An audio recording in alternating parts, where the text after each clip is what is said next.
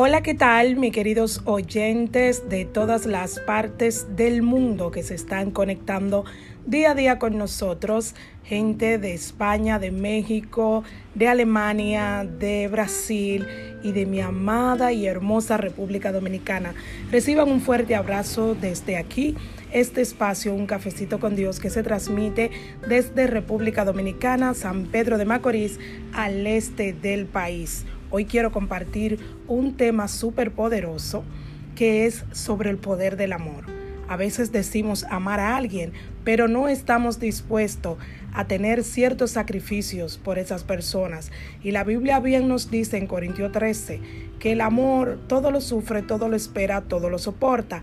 Y cuando decimos todo lo soporta, usted quizás se haga la gran interrogante.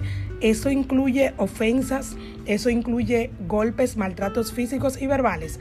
La Biblia especifica que el amor lo sufre y lo soporta todo.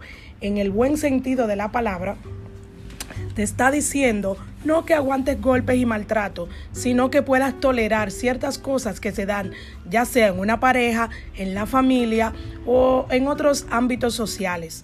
Si nos manda la Biblia a presentar sobre todo un corazón humilde, afable y amable, que podamos perdonar a aquellos que nos ofenden. De hecho, ese es el modelo de oración que Jesús nos dejó. Perdónanos así como nosotros perdonamos a los que nos ofenden. Entonces, el amor va más allá de una expresión. El amor va más allá de confesar. El amor va más allá de decir yo te amo. Hay que demostrarlo. Debemos de saber que cuando amamos, cubrimos faltas. Cuando amamos, estamos eh, poniendo en relieve lo que somos.